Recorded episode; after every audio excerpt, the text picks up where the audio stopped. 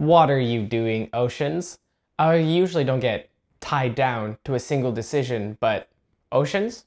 Let's see if you have what it takes. With the water raging debate of which one is the greatest body of water, it's always compared to lakes versus oceans. Last time I was on the side of the Great Lakes, but plot twist, I was a double agent the whole time, and now I'm on the side of oceans, and I'm gonna tell you exactly why. Oceans are amazing. Lakes, you never stood a chance.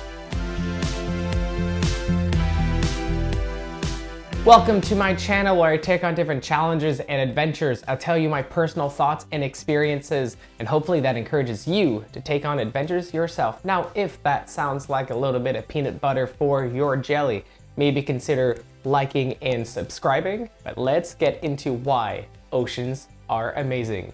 You're going down. Now, which lakes and oceans am I talking about? If you saw my last video, I defended the Great Lakes versus the oceans. And I was comparing the Great Lakes of where I grew up, mostly Lake Ontario, compared to the Pacific Ocean. But this time, when you compare all oceans to all lakes, the side definitely shifts to a certain salty side of this debate.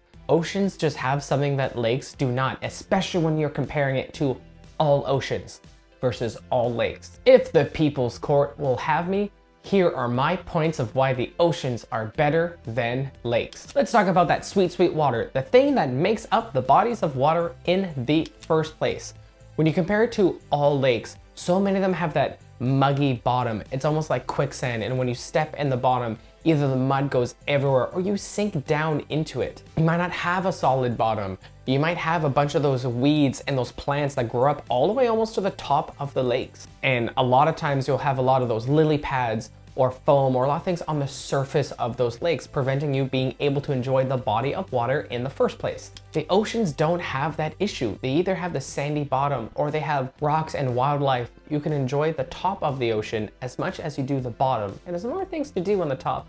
Speaking about that water, I'm not a scientist. I don't know exactly how this works, but the oceans do get warmer. If someone knows that, if you could please let me know. I love learning and I could just Google search it, but I want to hear it from you. You know who you are. If the weather is not perfect, maybe the sun is not out, or you want to enjoy the ocean while the summer is coming to an end. Hi, summer. You can still enjoy it because the ocean stays warmer longer. I'm not a scientist, regardless of how many times you break into a laboratory, doesn't really matter. Studies have shown that vitamins, minerals, and the amino acids inside the seawater is actually really good for your antibiotics, which means you can actually be a healthier person from going swimming in the oceans. And yes, you get the salt water of the ocean, but it only tastes disgusting the first time you go in, and why are you going in the water to drink it in the first place? You're not there to drink it. So the salt water doesn't really matter that much, and your experience of the water is different every time because the oceans have the tides. No Tide Pods. I mean, they do have the garbage island. It's a serious problem, please recycle. Because the tides change, your experience is always a little bit different. Lakes, they've got their level, they've got their water, and that's it. Consistent, but that's all you're getting. The fact that you can have a low tide or a high tide will change your experience. You could be going for cliff diving, rock climbing, sailing. Any experience will be a little bit different each time you go simply because the tides. Even just making sandcastles where the tides are changes. Being at an ocean is better for your mental health. There's something about the rhythm of the waves hitting the shore, the endless horizon as you gaze above the ocean, the scale and the mass of everything around you puts you into perspective. It literally opens up your mind. You know, because of that scale, if you've been to an ocean, there's definitely a feeling of grandeur. And you feel better just spending a day at the ocean. Something about that perspective. Lakes, the puddles that you find in the offset of a hiking trail, nah, they don't give you the same thing. And that scale of the oceans gives it a better experience. That amazing view, that amazing view cannot be beat from an ocean when you see the mountains, the scale of the ocean itself, how far it goes, the size of the waves. Yes, the water is a little bit less forgiving, but that view cannot be beat. Walking by the ocean, driving by the ocean, biking by the ocean. In order to get a breathtaking view from a lake, you're gonna have to hike. You're gonna have to work really hard for it and you're gonna have to isolate yourself in order to have this amazing view. In general, almost any spot of the ocean, you're gonna get that great view. While the lake, you're gonna have to work for it. And that size just puts life into perspective. I wonder if that's what happens with astronauts when they go into space and they see the scale of Earth versus themselves. Wow. And the marine life is more booming. I don't know what those bad boys are doing down there, but you've seen the pictures, you've seen the videos of the coral reefs, of the humongous bad boy sharks, of the octopus, the fish.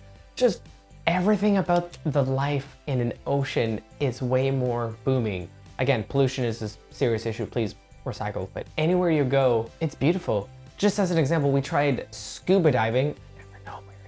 We did scuba diving, got to experience that firsthand on that marine life, and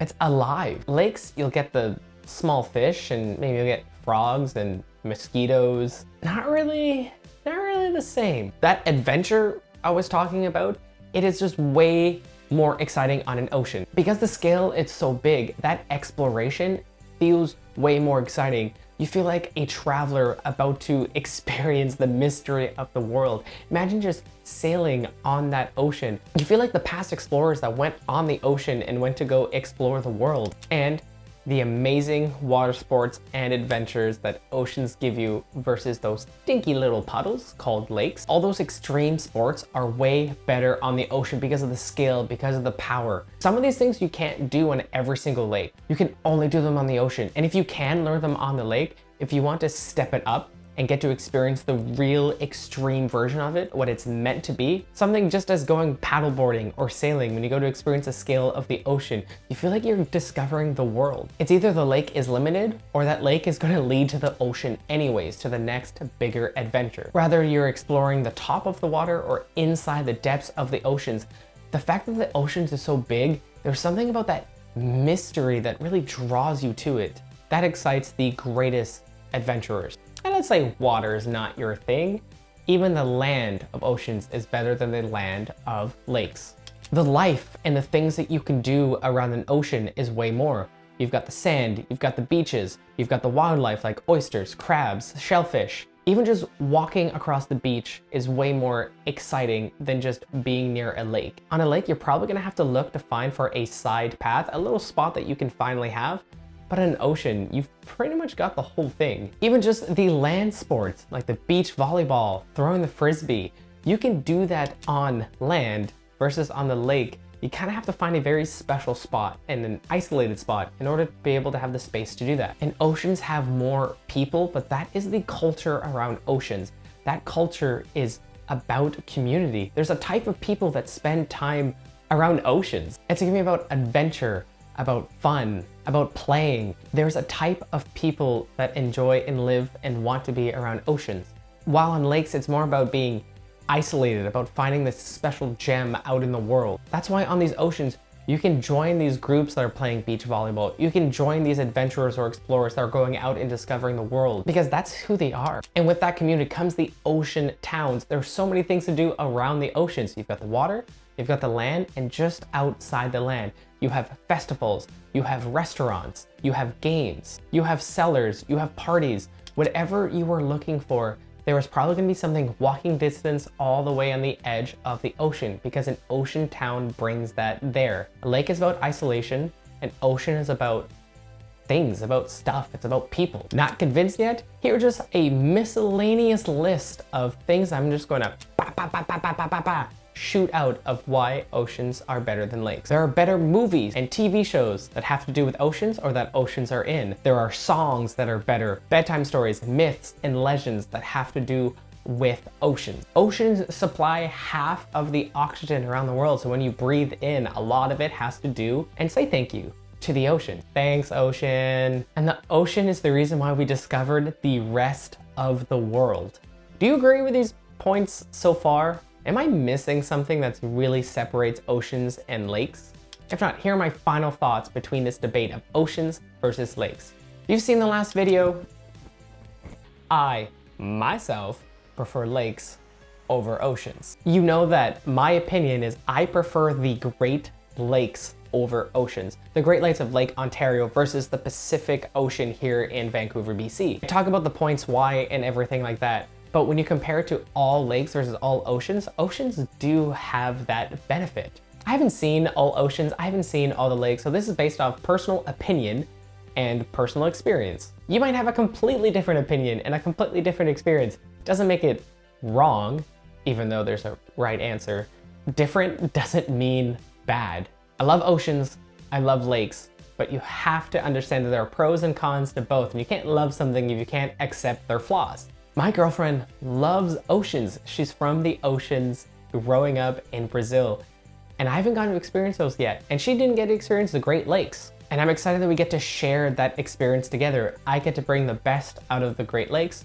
She gets to bring the best out of oceans. We're all biased, and that's okay. If you want to save money and find adventures, I have links in the description about Groupon and Airbnb, which is what I use all the time. But that is my experience. What do you think? Where do you stand on lakes versus oceans? Is there a difference if a Great Lakes versus oceans? Are one of you going to bring up the sea as one of the options? We'll see. Got him. Let me know down below and I will see you at the next adventure.